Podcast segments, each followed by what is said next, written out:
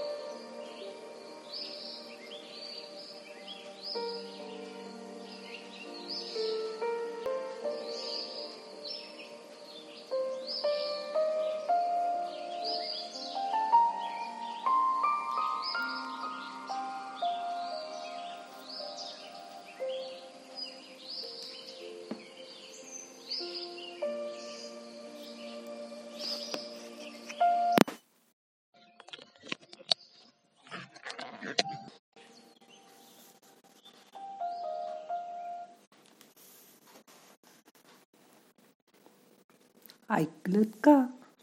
शब्दांच्या पलीकडे काय बोललं ते? चांगला श्रोता हा चांगल्या वक्त्या इतकाच महत्त्वाचा असतो.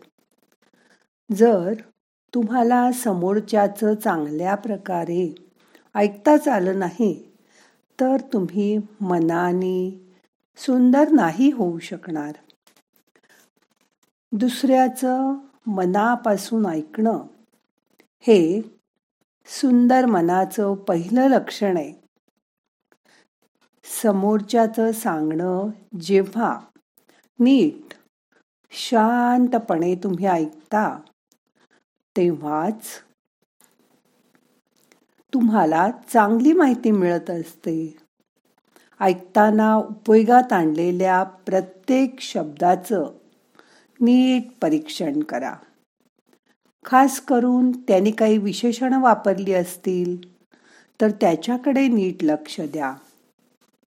ऐकताना समोरचा जे सांगेल ते समजलं नाही तर परत सांगायला सांगा. परत एकदा ऐका. तुम्हाला समजेपर्यंत ऐका. मग तुमच्या मनात आलेल्या शंका आपोआप दूर होतात. तुम्ही ऐकत असताना लक्ष केंद्रित करायच्या दोन जागा असतात. सांगणारी व्यक्ती आपला मुद्दा पटवून देण्याचा प्रयत्न करत असेल आपलं मत मांडत असेल तर ते आधी नीट ऐकून घ्या. नाही समजलं तर परत ऐका. या ऐकण्यातून तुम्हाला आधी लक्षात न आलेल्या नवीन गोष्टी नवीन दृष्टिकोन लक्षात येतो. तुम्हाला नवीन ज्ञान मिळतं. आपल्या ऋषी मुनींनी अनेक संदर्भात सांगितलं आहे की कथा कीर्तन ऐकताना श्रवणासह आणि तीन गोष्टी केल्या पाहिजेत. चिंतन मनन आणि ध्यान. यालाच आपण निदध्यास असं म्हणतो. नुसत्या वाती वळत बसलं बायका बायकांमध्ये गप्पा मारल्या आणि कथेकरी तिथे कीर्तन करत राहिले तर ते तुमच्या मनापर्यंत पोचणारच नाही. ते या कानाने ऐकून त्या कानाने सोडून दिलं जाईल. खूपदा आपण असंच करतो. सत्संगात आपण अनेकदा वेगवेगळ्या कथा ऐकतो.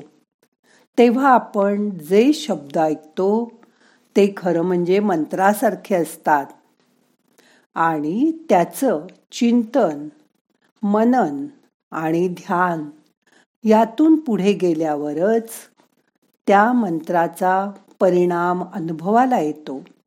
त्यामुळे आपण एखाद्या शब्दाचा विषयाचा विचार करतो तेव्हा स्वतःतून थोडं बाहेर पडत असतो. मनन करत असतो. मनापासून ते ऐकत असतो. थोडा वेळ थांबून चिंतन करत असतो. म्हणजे विचार करत असतो त्याच्यावर आणि ध्यान करत असतो. ध्यान करतानाच आपल्या आत्म्यात आपण परत येत असतो. हा एक अजब प्रवास आहे. तेव्हा जेव्हा काहीही ऐकाल तेव्हा या होणाऱ्या उलट अजब प्रवासाकडे लक्ष द्यायला शिका. आता यूट्यूब आणि व्हिडिओमुळे खूपसं ज्ञान आपण ऐकून मिळवत असतो. त्यासाठी कुठेही जावं लागत नाही. घरात बसून तुम्ही हे ज्ञान मिळवू शकता. जसं आत्ता ऑडिओ क्लिप ऐकून तुम्ही ध्यानाचं ज्ञान मिळवताय.